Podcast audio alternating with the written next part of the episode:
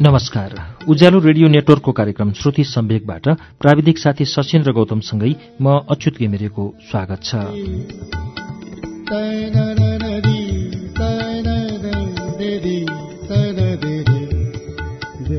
श्रुति सम्वेकको शुक्रबारको श्रृङ्खलामा हामीले केही साता अघि निलम कार्की निहारिकाको उपन्यास अर्की आइमाईको वाचन शुरू गरेका थियौं।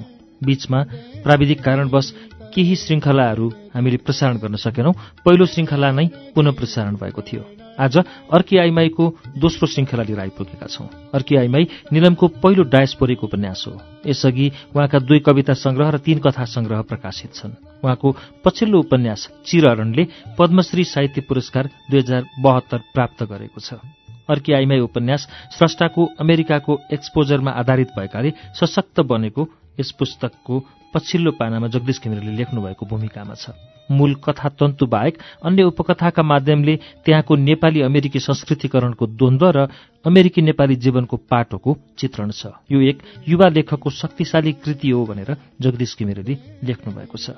हामी अर्की आइमाईको दोस्रो श्रृङ्खला अब सुरु गर्छौं पृष्ठ सैतिसबाट।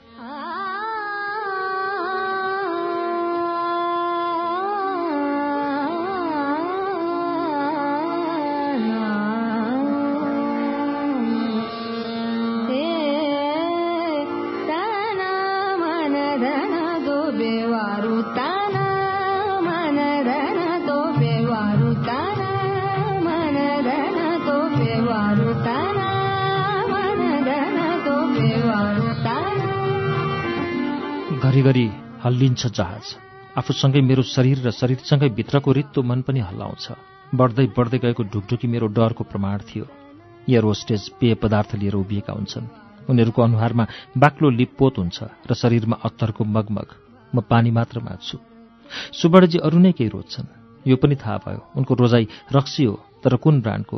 त्यो बेलासम्म रक्सीका नामबारे अनभिज्ञ नै थिए। मितिनी आमाले बनाएको घरेलु रक्सी र कोदाको छ्याङ बाहेक अरू देखेकी नै थिइन। रमिलालाई झैँ रक्सीको भट्टी पसल अगाडि कहिल्यै उभिरहनु या रोकिनु परेको थिएन मलाई। रमिलालाई सम्झे। उसलाई सानैदेखि बोतल बोकेर जानुपर्थ्यो आफ्नो बाबुका लागि। सङ्कोच मान्थे तर भट्टीमा जानै पर्ने बाध्यता। मैले भने खोयाको बिर्को भएको बोतल कहिल्यै बोक्नु परेन। रक्सीको गन्धमा सास फेर्नु परेको थिएन घरमा कसैले। घरमा गरिबी थियो। कहिलेकाहीँ जति पाक्छ सोही बाँडचुँड गरेर समेत खानु पर्यो तर यो गन्धमा बाँच्नु परेन।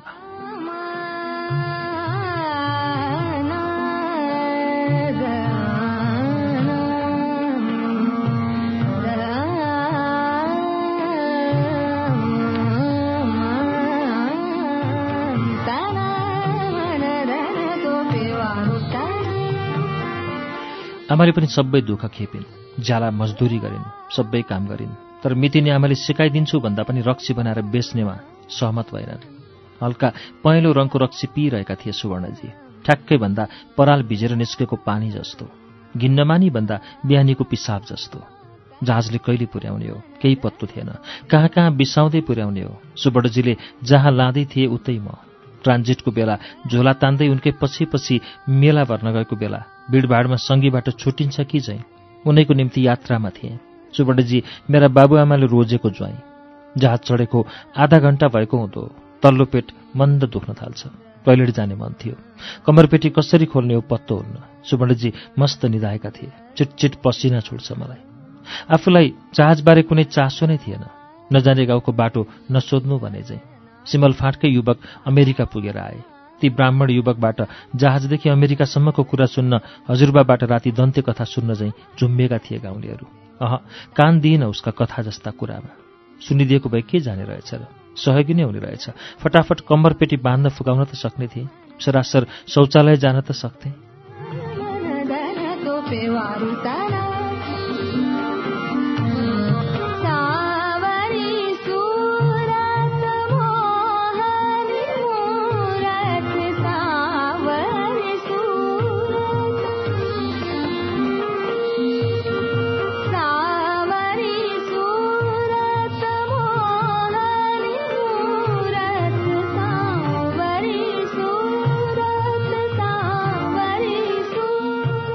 जस्ताको सपनाभन्दा निकै टाढाको यात्री बनेकी थिएँ। कल्पनाभन्दा पनि कता हो कताको यात्रा? अकल्पनीय। मेरो गाउँ सिमलफाँटको सुगन्धभन्दा कहाँ हो कहाँ धेरै टाढाको यात्रा? बडीमाको चिलले पखेटा फिजाएर शिकार उडाए चाहिँ मेरो माटोको सुगन्धभन्दा टाढा लैजाँदै हुन्छ मलाई। बादल नै बादलको बाटो गरी चिल जहाजले। कम्बर पेटीले बाँधिएकी थिएँ आफै बसेको सिटमा। पेटी खोल्ने प्रयास जारी थियो। सुबडाजीलाई मेरो कुमले लागेछ। उनको आँखा खुल्छ। उनले नभने पनि भने चाहिँ लाग्छ। पाखे। यति पेटी खोल्न नजाने कि? मैले लाचार आँखाले भनेकी हुन्छु। कृपया मलाई फुकुवा गरिदिनु यो बन्धनबाट। उनले अर्कोतिर हेरेर एकै हातले मलाई मुक्ति दिएथे पेटीबाट। म मुक्त कैदी जस्तै भएकी थिएँ।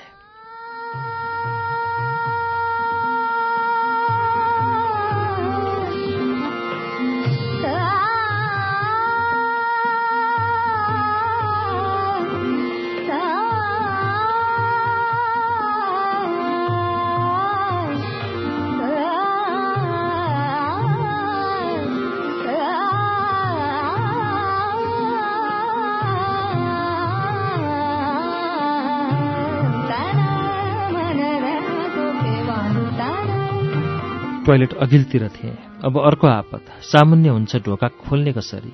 यसै चिसो पसिना चिटचिट। मलाई नै हेरिरहेका त छैनन् कोही। लामो सासले घरि धकेन्ने घरि तान्ने गर्दा ढोका उग्रियो। अलिक बढी नै समय लाग्यो भित्र। मुख्य कुरा पानी नै भेटिन। धारा त थियो पानी निकाल्न जानिन। आफ्नो गाउँको चापाकल सम्झिए। गर्नु के? पानी भेटिन भनेर टोयलेटभित्रै बसिरहनु पनि त सकिनँ। ढोका खोल्ने उपाय भेटेपछि बाहिर निस्केँ। बाहिर लामो लाइन थियो। कसैको अनुहार नहेरी अपराधी झैँ भागेर आफ्नो सिटमा पुगी लामो सास लिए। ढुक्क। दुई चार पटक लामो सास लिने र छाड्ने क्रम चलिरह्यो।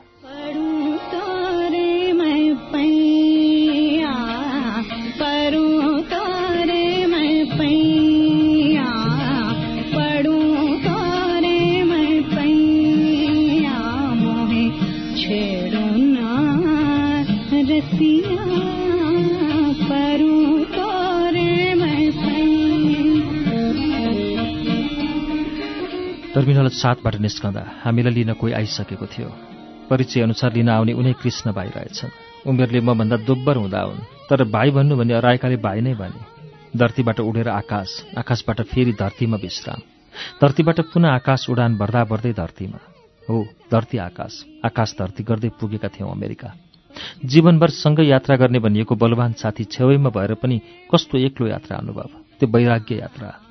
छोटो समयमा लामो एकदमै लामो दूरी तय गरिसकिएको थियो। जन्मथलोभन्दा कहाँ हो कहाँ टाढा?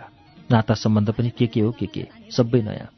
सिमलफाटबाट बिदा हुँदा मन चेतन थियो या अचेतन? चेतन थिएन भनौँ भने चेतनाका सबै अङ्गले काम गरिरहेका थिए।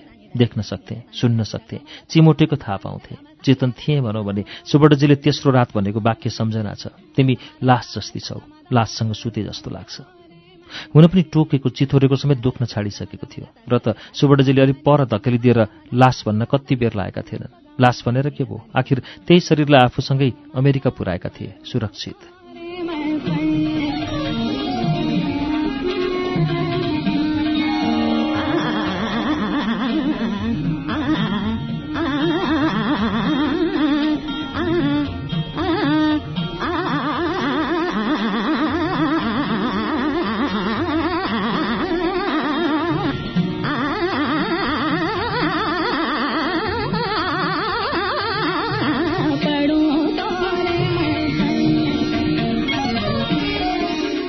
लास नै सम्झेर हुन सक्छ उनी जे जस्तो गर्न सक्थे। आफू खुसी मन लाग्दो प्राकृतिक अप्राकृतिक व्यवहार।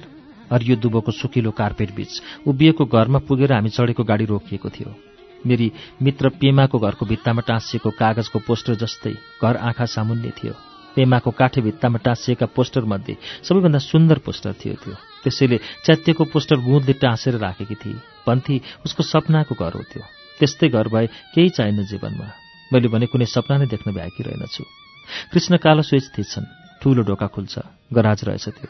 गराजमा पसेपछि पूर्ण ब्रेक लागेको थियो गाडीमा। तत्काल गराज बन्द भइहालेको थियो र केही क्षणको लागि अँध्यारो छाएको थियो। चेम्बरमा थुनिएको आवाज भए थियो। आवाज केही थिएन मात्र एकदम सुनसान। कालो अँध्यारोले सास नै लिन मुस्किल पर्ने गरी घाँटी थिच्न आएको आवाज भएको थियो।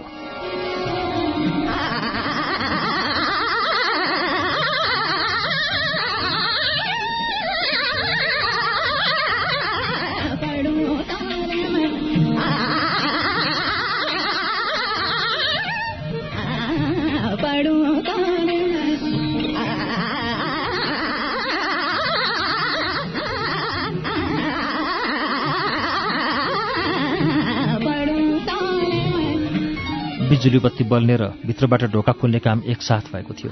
एक महिला ढोकामा उभिएकी थिइन्। रातो छोटो कपाल झट्ट हेर्दा पचपन्न साठी जस्ती देखिने महिला सुबडजी भित्र पसेर सरासर मासतिर लागेका थिए। म अभिवादनको लागि हात जोडी नमस्कार भनेर उभिरहेँ। मलाई थाहा छ नमस्कारको लागि दुई हात पुरा जोडिएका थिएनन् र नमस्कारको आवाज पनि पुरा निस्केको थिएन। सबैले मलाई नै ट्वाल्ल पर हेरिरहेका थिए। घरिघरि एक आपसमा मनज्ञ उत्तर मागिरहेका थिए इसारै इसारामा। त्यो बेला त्यहाँ जम्मा कति स्वास्नी मानिस थिए ठ्याक्कै भन्न सक्दिनँ। तर पुरुष भने जम्मा थिए दुई। सुबडजी गएतिर लागौँ कि बाहिर दगुरौँ या थ्याच्च बसेर डाँको छाडी रोइदिउँ। दिमाग सोच्न नसक्ने भएको थियो। त्यसै उभिरहेकी थिएँ अलख निरञ्जन भन्दै ढोकामा झोली फिजाइ माग्न उभिएको जोगी झैँ। बस धेरै बेरमा उनै छोटो पाइन्ट लागेकी महिला बोलिन् जसले अघि ढोका खोलेकी थिइन् निर्क्योल निकालेकी थिएँ हेर्दा विदेशी जस्ती देखिएकी उनी मेरै देशकी रहेछन्। थप जानकारी मिलेको थियो उनैबाट। म सुवर्णकी आमा। परिचय दिएकी थिइन्। शिर अलिक बढी नै उच्चो पारेर। तत्काल मैले आफैलाई निर्देश दिएकी थिएँ। तैँले यिनलाई ढोग्नुपर्छ। यिनी तेरी सासु हुन्। ढोग्नका लागि निउरेकी मात्र के थिए? उनी बोलेकी थिइन्। पर्दैन पर्दैन। अलि पर सरेकी थिइन्। उफ्रिएकी थिइन् उनी खुट्टामा सर्पले डस्न आए चाहिँ त्यो प्रतिक्रिया के थियो? अस्वीकार या अधिक प्रेम? बसिरहेका सबैजसोका आँखा अघिदेखि नै मेरो सिउँदोमा पटक पटक ठोकिरहेको महसुस भयो। एक अमिलो अनुभूति पनि दिइरहेको हुन्छ। सायद मेरो सिउँदोको सिन्दुरले अझै उनीहरूले खोजे चाहिँ पर्याप्त जवाफ दिन सकिरहेको थिएन। बिस्तारै सासूज्यूको प्रश्न थियो सिन्दुरपति भएको हो र? होइन छैन। लज्जित मसिनो जवाफ मेरो। त्यहाँ रहेका महिला पुरुष सबैको एकअर्कासँग आँखाको भाषामा सोधाई बोलाइ चलेको थियो। पछि थाहा भयो त्यहाँ उपस्थित उनीहरू रहेछन् सासू फुपू सासू आमाजू।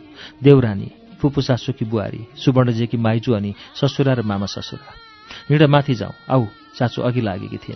ठूलो बैठकको बीचबाट घुम्दै गएको भर्याङ थियो। भित्ताभरि मिलाएर टाँसिएका थिए श्यामश्वेत र रङ्गीन फोटाहरू। माथि उक्लेपछि अगाडि दायाँतिर ठूलो कोठामा पुर्याइन्। नुहाउने कोठा देखाइन्। नुहाउने कोठा हामी सानोमा एक खुट्टी खेल्ने आँगन जत्रो। ए सुन त तिमीले यहाँ सिन्दुर बिन्दुर केही नलगाउनु। अलिक कडा थियो आवाज। कपास फार्मको मालिकको जस्तो। लगत्तै अलि आवाज नरम पारेर भनिन् यहाँ कोही लाउँदैनन् त्यस्तो। यसै पनि सिन्दुर लाउनु या नलाउनुमा के नै रहेको थियो र? सुवर्णजीकी स्वास्नी हुन मेरो सिउँदोमा सिन्दुर अनिवार्य पनि त थिएन। फेरि सोधेकी थिइन् लुगा यस्तै हो कि अरू पनि छन्? उनको इसारा मैले लगाएको साडीतर्फ थियो। छ कुर्ता। मैले भनेकी थिएँ सानै स्वरमा। सासूले एक झोला लुगा दिएकी थिइन्। थाहा भएन ती नयाँ थिए वा अरू कसैले लगाइसकेका। पुराना भनौँ भने कतै च्यातिएको थिएन। नयाँ भन्न मन मानिरहेको थिएन।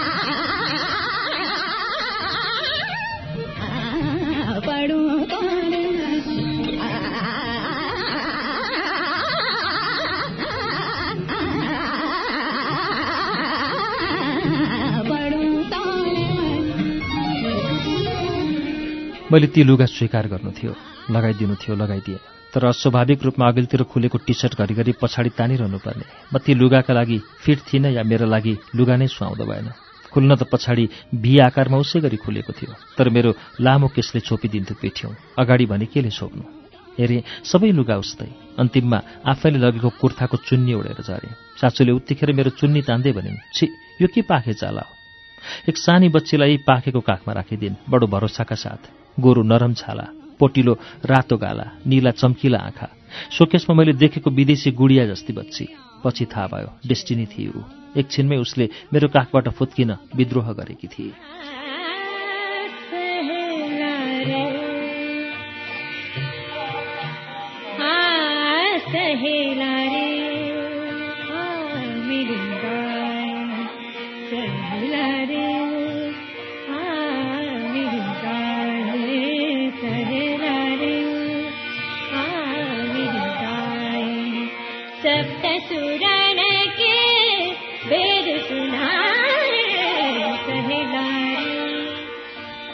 स्कुल बस आएको झ्यालबाटै देखिन्थ्यो। बसबाट यस्तै बाह्र पन्ध्रजना ओर्लिएका हुँदा हुन् ओर्लिएका मध्ये आधा जति म रहेकै घरतिर आइरहेका हुन्छन्। ढोका सासूले नै खोल्छिन्। केटाकेटीले अचम्म मान्दै हेरेका थिए मलाई नै। तीमध्ये मैले खोजिरहेकी थिएँ एक बालक। ऊ थियो सेन्टियागो। डेस्टिनीको दाजु सेन्टियागो। म ती बीच विशेष उसलाई नै खोजिरहेकी थिएँ। जसबारे सुवर्णजीले अन्तर्वार्तामा जाने अघिल्लो रात भनेका थिए। मेरा एक छोरा र छोरी छन्। त्यहाँ सोध्यो भने सबै थाहा छ भन्नु। अझ थपेका थिए। ती पनि त अब तिम्रै सन्तान हुन् नि म आफूले गर्व नै नबोकी सन्तान नै नजन्माई आमा भइसकेकी थिएँ दुई सन्तानकी आमा। दुर्भाग्य मैले ती नानीहरूका बीचमा आफ्नो सन्तान चिन्न भनिसकिरहेकी थिइनँ टाकबाट फुत्किएकी डेस्टिनी छोरी होली भन्ने यकिन नै भएन। तर हेरिरहँदा एउटा युवकको अनुहार भने सुवर्णजीसँग मिल्दो लागेको थियो। सोचे यही हुनुपर्छ। मैले गर्व नबोकी जन्माएको छोरो। मेरा सन्तान थिए उनीहरू। पतिको वीर्य आफ्नो सन्तान। मुख्य दुई सन्तानकी आमा। काम र कर्तव्यको हिसाबले सात आठ सन्तानको स्याहार सम्भार गर्नु मेरो जिम्मा थियो। काठमाडौँ पुगेको केही दिनमा पालेको स्वास्नीबाट धमिलो गरी थाहा पाएकी थिए। सुवर्णजी विवाहित हुन्। पछि सुवर्णजीबाटै थाहा पाए। उनी दुई सन्तानका बाउ पनि हुन्।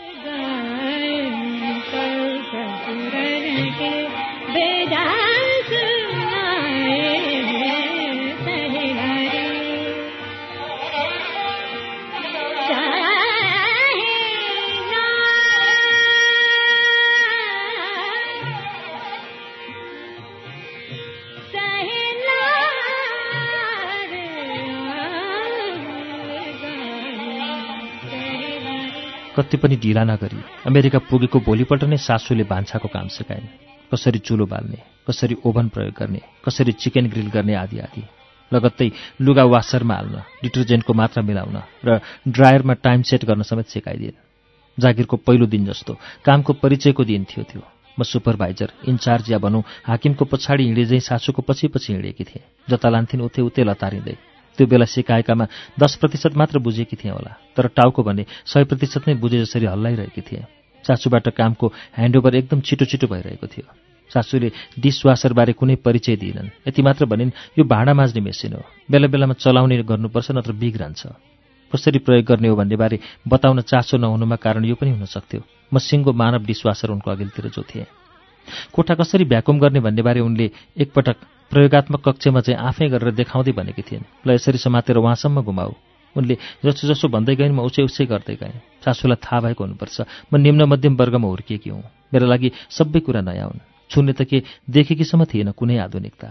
दाउरा बाली भुसी चुलोमा भात पकाइन्थ्यो। हाते कलको पानी पिइन्थ्यो। हो गोबर कसरी फाल्ने डोको कसरी बोक्ने या घर कसरी लिप्ने भनी आफूले कसैबाट सिक्ने होइन बरु परिआए सिकाइदिन सक्थे गुरु भनेर। रहन्छन् उठबस सिक्न अति मुस्किल परेको थियो मस्तिष्क गाह्रो मान्थ्यो।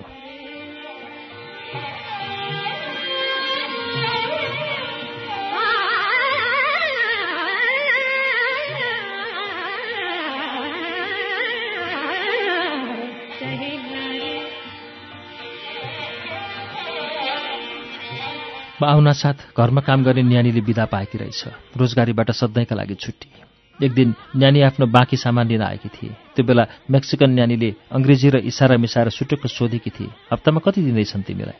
नयाँ मान्छेहरू उनीहरू ठग्छन्। काम साह्रै धेरै छ विचार गर्नु। कोही टिक्दैनन् यहाँ। म नै हो लामो समय बसेकी। पहिला नै बार्गेनिङ गर्नु पछि बढाउँदैनन्। बढाउँछु भन्छन् मात्र।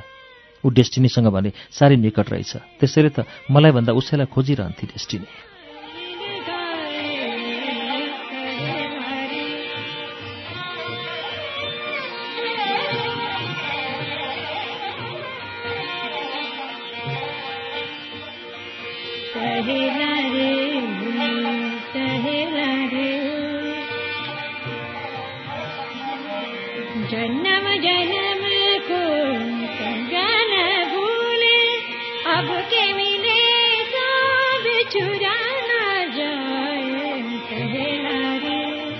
सुवर्णजीको परिवार अलि अगाडि नै अमेरिका पुगेका अरे एक एक गर्दै तानिएर उनका तीन भाइ दुई बहिनी अनि सपरिवार सबै अमेरिकामै।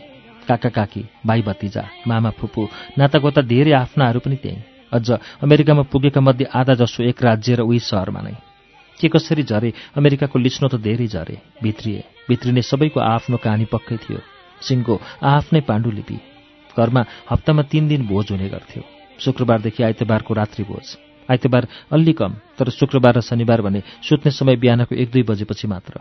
उठ्ने समय मेरो र केही केटाकेटीको बाहेक दिनको बाह्र बजेपछि।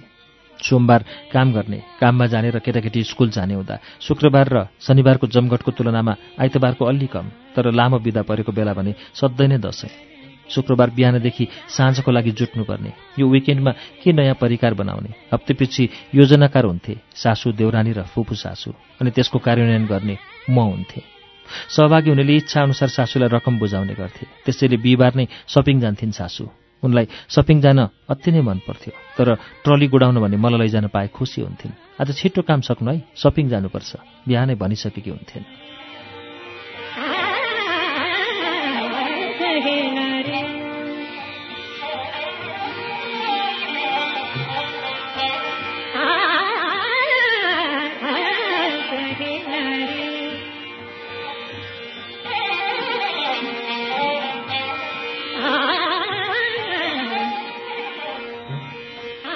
सुबडजी कसैका सामु कहिल्यै मसँग बोल्दैनथे।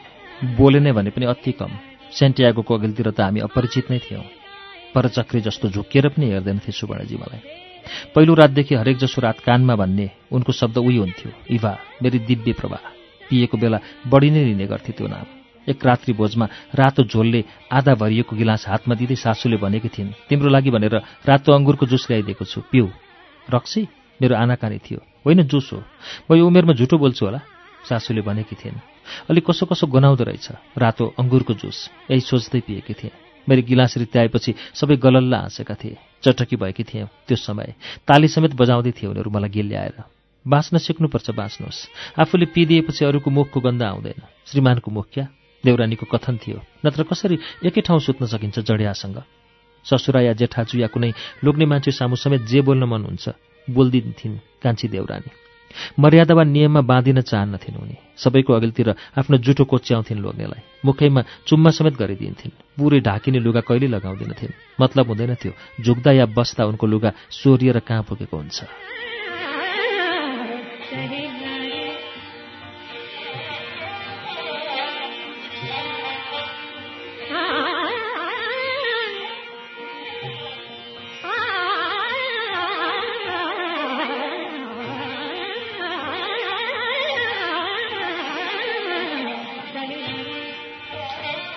आफू खुसी आफूले चाहे जस्तो गरी बाँच्न पाउनुपर्छ। आखिर एक बारको जुनी हो। अर्को जन्म देखेको छ कसले? उनको जीवनको मूल मन्त्र नै यही थियो। यो मन्त्र अरूलाई पनि बेला बेला सुनाइरहन्थिन्। फ्रिडमको राम्रो नमुना थिइन् कान्छी देउरानी। भर्खर बिहा गरेर आउँदादेखि नै देवरको पनि चाहना थियो अरे। आफ्नी स्वास्नीले शरीरमा चिटिक्क सुहाउने लुगा लगाओस्। त्यो पनि छोटो। रक्सीको गिलास मात्रै राम्रै समातेर चुस्की ल्याओस् त्यसैमा सधैँ सतर्क रहने गर्थे अरे देवर। देउरानी भन्थिन् भगवान्ले नै मिलाइदिएको जोडी हो हाम्रो त।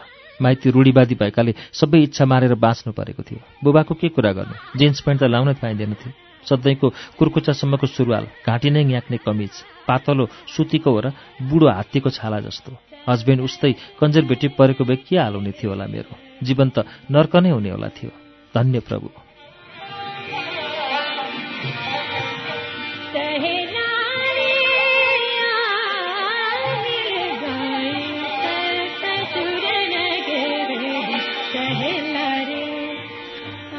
जाडोको समय थियो। बार्बिक्यूको लागि पोर्क र चिकन बिहानै म्यारिनेट गरी राखिदिएकी थिएँ। बाहिर मासु पोल्दै रक्सी पिउँदै जाडोको चुनौतीलाई जवाफ दिइरहेका थिए पुरुषहरू केही महिला पनि साथ दिँदै थिए त्यसमा।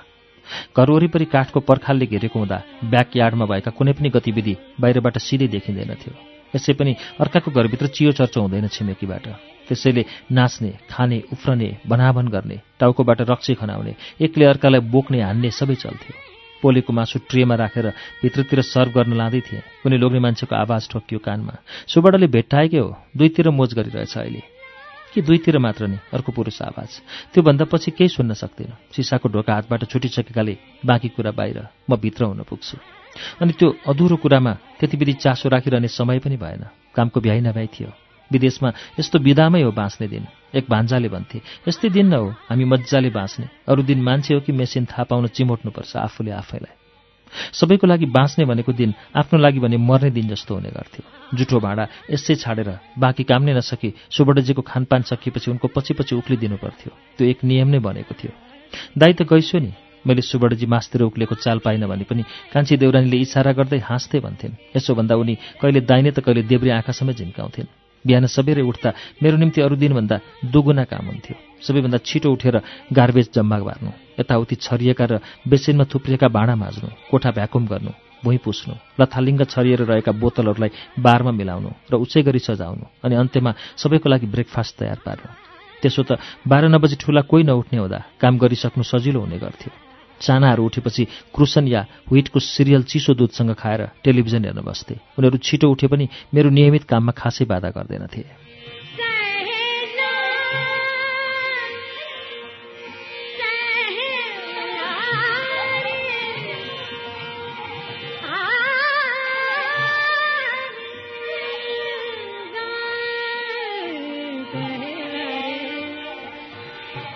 विदाको बेला या विशेष चाडपर्वमा तीन घन्टाभन्दा कहिल्यै सुत्न पाउँदैनथे विदाका दिनबाहेक मेरो दिनचर्या पाँच बजे उठ्नु घर सफा गर्नु सासूको निम्ति पूजा सामान तयार पार्नु सबैको इच्छा अनुसारको ब्रेकफास्ट तयार पार्नु खुवाउनु पर्नेलाई खुवाउनु कसैका लागि दुध चिया कसैलाई ग्रिन टी कसैका लागि सादा चिया त कसैका लागि आइस कफी बनाउनु बिहानको खाना खाना आउन नभ्याउनका लागि लन्च तयार पारिदिनु।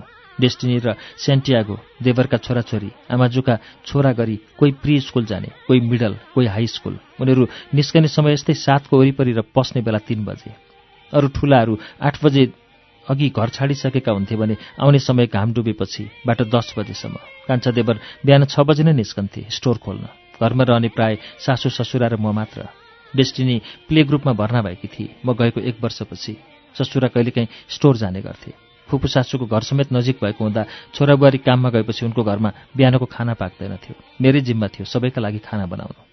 सुबडजीको परिवार अमेरिकामा रहेर पनि संयुक्त परिवारको राम्रो नमुना थियो। ठूलो परिवार संयुक्त परिवार। त्यसरी मिलेर बस्नुपर्छ अनि हुन्छ प्रगति। यही भन्थे देख्नेहरू। खाना बनाउनु खुवाउनु बाहेक मेरा निम्ति सासूले छुट्याइदिएको अर्को काम सबैको बेडरुममा पसेर रातमा सुतेको ओछ्यान मिलाउनु। प्राय सबैको बेडरुममा एट्याच्ड बाथरुम थियो। ती बाथरुम सफा गर्ने पनि म बाहेक अरू को नै थियो र। टोइलेटको सिट र बाथटब चम्काउन सिपालु भइसकेका थिए हात। तर पनि गुनासो आइ नै हाल्थ्यो। सिसामा दाग छ भुइँमा कपाल नै कपाल छ। म्याट भिजेको छ आदि आदि आमाजुको छोरा ठुलो भान्जाको कोठामा पस्न निकै अप्ठ्यारो लाग्ने। कहिले के भेटिने कहिले के। देखेर नदेखे झैँ गरिदिनुपर्ने। एकपटक साहस गरेर आमाजुसँग भनेकी थिएँ। उनले भनेकी थिइन् यो उमेरमा सबै यस्तै हो। यहाँ यस्तोलाई सामान्य मान्छन्। तिमीलाई कल्चर थाहा नभएर आफू बस्ने ठाउँको कल्चर बुझिएन र बुझेर पनि एडजस्ट हुन सकिएन भने बाँच्न गाह्रो पर्छ है। उल्टे मलाई सम्झाएन आमाजुले। भान्जा सानै छँदादेखि सासूसँग हुर्किएको रे। त्यसैले यतै बस्दा रहेछ। आमाजुले घर किनेकी तर आफ्नो लागि एक कोठा राखेर सबै भाडामा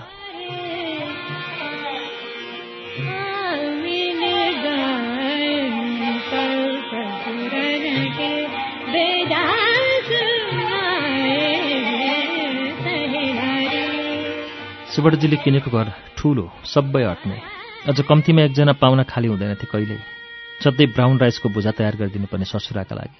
एक थोक तरकारी माग्नेले खान्छन् भन्थिन् सासु। कम्तीमा तीन थोक तरकारी अनिवार्य अचार मासु छुट्टै। आफ्नो देश छोडेर आएको राम्ररी बाँच्न पो हो त। प्राय यही दोहोऱ्याइरहन्थिन् सासु। भन्थिन् बाँच्नको लागि मात्र खाने होइन। बाँच्नका लागि सबैले खाएका छन्। खानको लागि बाँच्ने या बाँच्नको लागि खाने।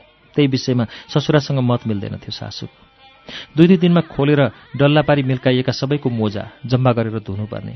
वासरले धोएको लुगा ड्रायरमा हालेर सुकाएपछि आइरन गर्नु पट्याउनु पर्ने आफैले। मोजादेखि अन्डरवेयरसम्म पट्याएर कोठा कोठामा राखिदिनुपर्ने। सबैको भित्री लुगा समेत चिन्नुपर्ने। दुने काम मेसिनले गर्ने हो तर सबै प्रबन्ध मिलाउनु पर्ने आफैले। कहिले त लुगा पट्याउँदा पट्याउँदै तातो लुगाकै थुप्रोमाथि निजाउने रहेछु बिसाउने रहेछु आफैलाई त्यहीँ। वयस्क सबैले रातको खाना अगाडि एक एक पेग लिने हुँदा राम्रो स्न्याक्स तयार भएन भने घरमा ठुलै काण्ड हुने। त्यसैले विशेष सतर्क रहनुपर्ने। अरू कुरामा जति नै मोडर्न मोडर्नाइज भने नि ठुलाका जिब्रोलाई भने बिहान साँझ आफ्नै जन्मदेशको स्वाद चाहिने। केटाकेटी भने pizza hot dog burger apple पाइमै रमाउने। म समेत वाइन हुँदै हुस्की ब्रान्डीतिर पुगिसकेकी हुन्छु। सुब्रतजी जति दिन घरमा हुन्थे त्यो बेला हुस्कीसँगै बेडरुममा बसेर एडल्ट मुभी हेर्न मन पराउने हुँदा त्यसैमा साथ दिँदै जानुपर्ने भयो। दिँदै गएँ। आखिर उनैको चाहनामा त म बगिरहेको थिएँ जीवन। बग्दै गएकी थिएँ जहाँसम्म पुगोस्। अरूको अपिलतिर मसँग कमभन्दा कम बोल्ने भए पनि एकान्तमा आफ्नो गिलास मेरो गिलाससँग चियर्स गर्नु उनको रजाइमै पर्थ्यो। सुब्रतजी जो मसँग झर्को फर्को गर्दैनथे कहिले झगडा या न्यु निकालेर कुटपिट गर्ने गर्दैनथे। न उनी मसँग रिसाए। न उनले प्रेमले फकाउनु नै पर्यो मलाई। मैले पनि लोग्नेसँग रिसाएको जस्तो बाना कहिल्यै गर्नु परेको होइन। कसरी हो? ठुस्किए जस्तो गर्ने थाहा भएन। आखिर त्यो अभिनय के का लागि? आम प्रेमी प्रेमिकाको जस्तो अभिनय।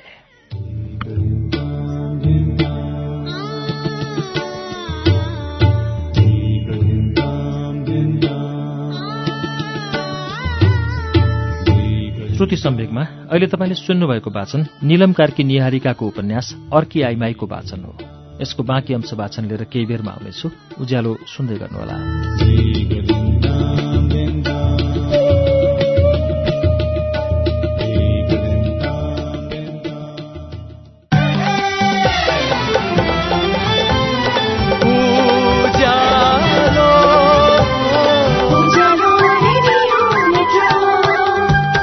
सीधा कुरा प्रश्न विचार उज्यालो रेडियो नेटवर्क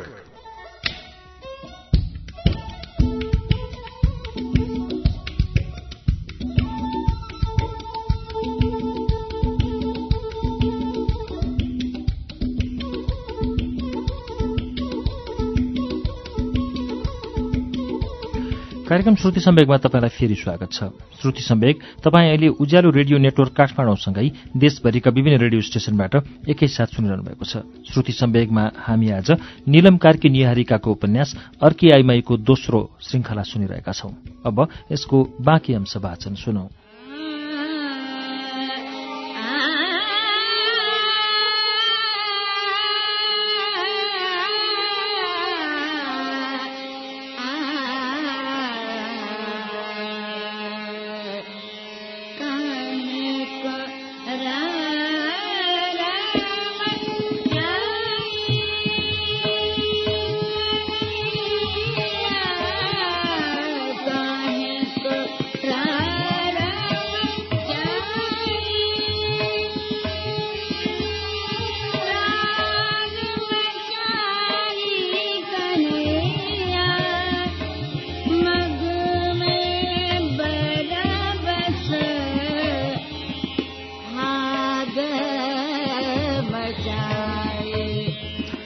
सुवर्णजी महिनाको आधाभन्दा बढी रात घर बाहिर हुन्थे। बाहिर हिँडिरहने काम पर्छ भन्थे बिजनेस मिटिङले जति सँगै हुन्थे त्यो समयमा पनि कहिल्यै लोग्नेको दुर्वचन सुन्नु वा कुटाइ खानु भने परेन। कान्छी देउरानी भन्ने गर्थिन् आज म रिसाएकी छु उसँग हेर्दै जान्छु उसले मनाउन के के गर्दो रहेछ। एक घन्टामा कति पटकसम्म गर्दो रहेछ फोन? हेर्लो भन्दै भन्दैन यति सजिलै। आफू भने न त्यस्तो प्रेममा कहिले तडपिनु पर्यो न तडपाउनु नै। सुवर्णजी जे भन्थे जसो भन्थे त्यसै गर्दै जाँदा समय बगेको समेत पत्तो हराएछ। बित्ताको सिनेमा उनैका लागि हेरिदिनुपर्ने हुँदा दुई आँखा उनैको भएको थियो। हातमा दिएको गिलास पिइदिनुपर्ने हुँदा हात जिब्रो पनि उनैका लागि भयो। जे जति बोल्थे बेहोसीमा जति जे नाम लिन्थे सुनिदिनुपर्ने हुँदा कान उनैको लागि भयो। सबै सबै सुवर्णजीको लागि समर्पण। हुँदा हुँदा मेरा आँखाका सम्पूर्ण लाज समेत हराइसक्छ। कहिलेकाहीँ आफूभित्र आफैलाई खोज्थेँ म। कत्री थिएँ र अमेरिका पुग्दा। मैले चार दिन बारेर कपाल नुहाई तेल हाली चोखिने गरेको दुई वर्ष पनि हुने गरेको थिएन। मेरो शरीर कति नाजुक र परिपक्व थियो। शारीरिक परिवर्तनलाई नै स्वीकार्न सकिरहेकी थिएन। आमा र भाउजूले भनेका थिए यस्तो बेला घरमा नलुकाई भन्नुपर्छ। बार्नुपर्छ नत्र पाप लाग्छ। म भने लाज र डरले नभनी बस्ने। भाउजूले सोध्थिन् अब बेला भएन र? मैले लाजले लुकाउँदा भाउजूले चाल पाएर आमालाई कुरा लगाइदिएकी थिइन्। आमाले गाली गरेर नपुगी अरहरूको सिठाले कुटेकी थिइन्। बाको प्रश्न थियो के विराम गरेर हाम्री सानीले? आमाले भनेकी थिइन् वित्यास पारी घर बिटुलो भयो केही चोखो रहेन। कसरी चोख्याउने लौ अब पुरै घर? घिउ तेल र ठेकीको दही फालेकी थिइन्। छिमेकका समेत बिरालाहरू जम्मा भएर खुसी हुँदै खाएका थिए। एक लाजको सजाय थियो त्यो आमाबाट। कहाँ गए होलान्? पछि ती सबै लाजहरू स्त्री लज्जा।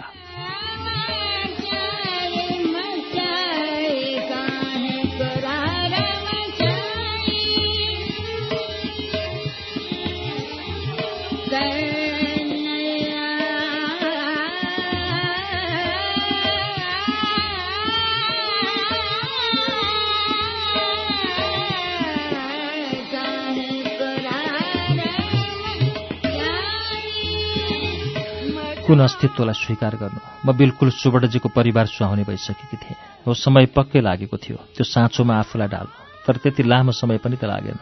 सासूको भाषामा पाखे पक्कै रहेन। उनीहरूले त लाउन खान पिउन हिँड्न सबैलाई गर्न सिकाइन्। मेरी गुरुआमा घरका सबै काममा निपुण हुँदै गएकी थिएँ। कोही कसैको हृदय दुख्ने या मन नपर्ने नगरिदेऊ भन्नेमा सतर्क रहन्थे। वर्षक कसैको गुनासोको लागि ठाउँ नछाडो भन्ने लाग्थ्यो। मेरी आमाले आशिषमा भने चाहिँ असल बुहारी बन्न चाहन्थे। म प्रति परिवारमा कसैको केही गुनासो थिएन भन्ने लाग्थ्यो। त्यसैले खुसी तुल्याउँथे औधी खुसी। म जान्ने भएदेखि मेरी आमाको कोसिस त्यही त थियो। असल बुहारी भई राम्रो गरी घर खाओस् मेरी छोरीले। माइतीको इज्जत राखोस्। कस्ती आमाले हुर्काएकी रहेछ नभनुन्। म प्रति कसैको गुनासो थियो त सेन्टियागो र डेस्टिनीको हुनुपर्छ। मलाई उनीहरूले कहिल्यै मम्मी भनेर बोलाएनन्। मिस तरु भनी सम्बोधन गरिरहे। म उनीहरूको नजिक हुन सकिनँ। अन्त नै आमा चाहिँ सम्झे नजिक हुन। हो म उनीहरूको आमा हुन सकिनँ। लाग्थ्यो उनीहरूको लागि म केही पनि थिएन। केवल उनीहरूको ड्याडको बेड पार्टनर सिवाए ती दाजुबहिनीको बिहान मबाट नै सुरु हुने गर्थ्यो। सबै स्याहार सेवा मैले नै पुर्याउँथेँ एक आमाले चाहिँ डेस्टिनीलाई मैले नै डाइपर फेरेर हुर्काएकी हुँ। राति राति बिउजेर हेर्थेँ खुवाउँथेँ जन्मदिने आमाले चाहिँ रातमा जागा रहेँ आफै प्रसव पीडा सहेर जन्माएको सन्तानका निम्ति चाहिँ ऊ हुर्कने बेलासम्म पुरा निद्रा कहिल्यै सुत्न सकिनँ। डेस्टिनी आमा जस्तै गोरी अनि सेन्टियागो सुवर्णजी चाहिँ कालो वर्णको। त्यसैले त दाजुबहिनी एकै आमाका सन्तान हुन् भन्ने लाग्दैन। उनीहरूलाई जन्मदिने आमाको बानी लामो समयसम्म थाहा हुन सकेको थिएन। कस्तो थियो? जान्न मन लाग्थ्यो। सुबडजी र उनी बीच बेमेल किन भयो? किन त्यत्रो विधि ठूलो आँधी आयो? उनीहरूको जीवनमा र डिभोर्समा गएर थामियो त्यो आँधी। उत्तर जान्नको निम्ति कौतूहल छातीमा मडारिन्थ्यो तर उत्तर कसैबाट पाउन सकिन? कसैले आवश्यक सम्झेनन्? उत्तर भनिदिन मलाई।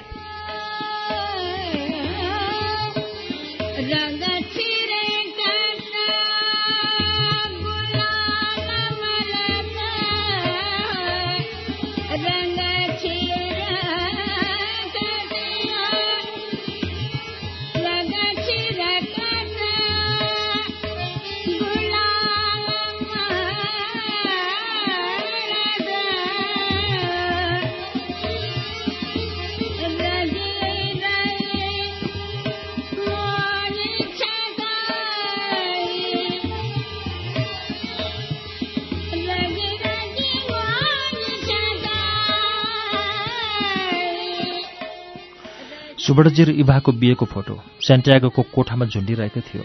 पहिलो रातको बिहानी पख सुवर्णजीले कानमा श्वासले मात्र भनेका थिए इभा मैले यताउता हेरेकी थिएँ। कोही तेस्रो व्यक्ति पो छ कि कोठामा भनेर? इभा इभा मनमा खेलाउँदै बसेकी थिएँ। केही दिन यो नाम एक दिन पालेकी स्वास्नीले कण्ठस्थ गरेको पाठ गुरुलाई बुझाए चाहिँ बुझाएकी थिए। सुवर्ण सरको पहिलाकी स्वास्नी गोरी हो र नाम इभा। त्यति बेला के भयो भयो सुनेपछि चिसो पसिना भन्ने अवश्य छुट्यो तर डाहा कति पनि भएन। दोब्बरभन्दा अझ बढी उमेरको लोग्ने मान्छेसँग केही समय केही रात बिताइसकेपछि अरू सबै सामान्य लाग्दो रहेछ। समय हिँड्ने मात्र होइन दौडने रहेछ। रेलगाडी चाहिँ दगुरिरह्यो। आफूलाई भने समयसँग कुदिरहन निकै धौधौ पर्ने। कहिले सास फुलेर आउने घाँटीसम्म दीर्घदम रोगीलाई जस्तो फाँफा हुने। तर पनि दगुरिरहे नबिसाई लगातार लगातार। रेरेको भाकामा अलिअलि गरेर पुग्दै गयो मेरा कानसम्म सुवर्णजीहरूको तथ्य कथा उनीहरूको बेमेल सन्तानप्रतिको उत्तरदायित्वबाट सुरु भयो गरे इवा छोराछोरीप्रति अनुत्तरदायी प्रमाणित भएर नै सेन्टियागो र डेस्टिनी सुवर्णसँग रहन गएका अरे कसले दुधको बोतल स्टेरिलाइज गर्ने र कसले दुध पिलाउनेमै भनाभन पर्थ्यो अरे बेला बेला घरेलु हिंसाको आरोपमा पुलिस आउँथ्यो अरे सुवर्णलाई समाउन। फेरि इभा नै गएर छुटाइ ल्याउँथे अरे इभाको मुख छिटो सुवर्णजीको हात छिटो अरे नाकमा रिस भयो कि आइमाइरी इभा मिल्ने बेला उनीहरू जस्तो जोडी कोही थिएनन् रे। छिनको आगो छिनको पानी पिउनु दुवैको सोखको विषय अरे रात परेपछि सेन्ट्यागो र डेस्टिनीको बिचल्ली हुने रे। सासु हैरान थिइन् रे। नाति नातिना सम्हाल्दा। भन्थिन् रे अर्को बिहे गर बरु घर सम्हाल्न। जे भए पनि सुवर्णजीले प्रेम गरेर विवाह गरेकी पत्नी इभा उनी प्रेमपूर्वक दिव्य प्रभा भनी बोलाउने गर्थे अरे त्यसैले त उनको मुखबाट रक्सीको गन्धसँगै मैले सुन्नुपर्ने नाम थियो। इभा मेरी दिव्य प्रभा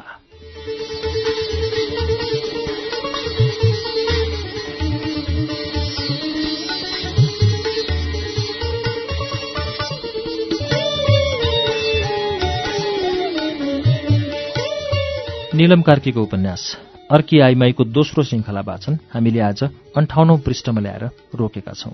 अर्की आइमाई निलम कार्कीको उपन्यास यो उपन्यास साङ्ग्रिला बुक्सले बजारमा ल्याएको छ।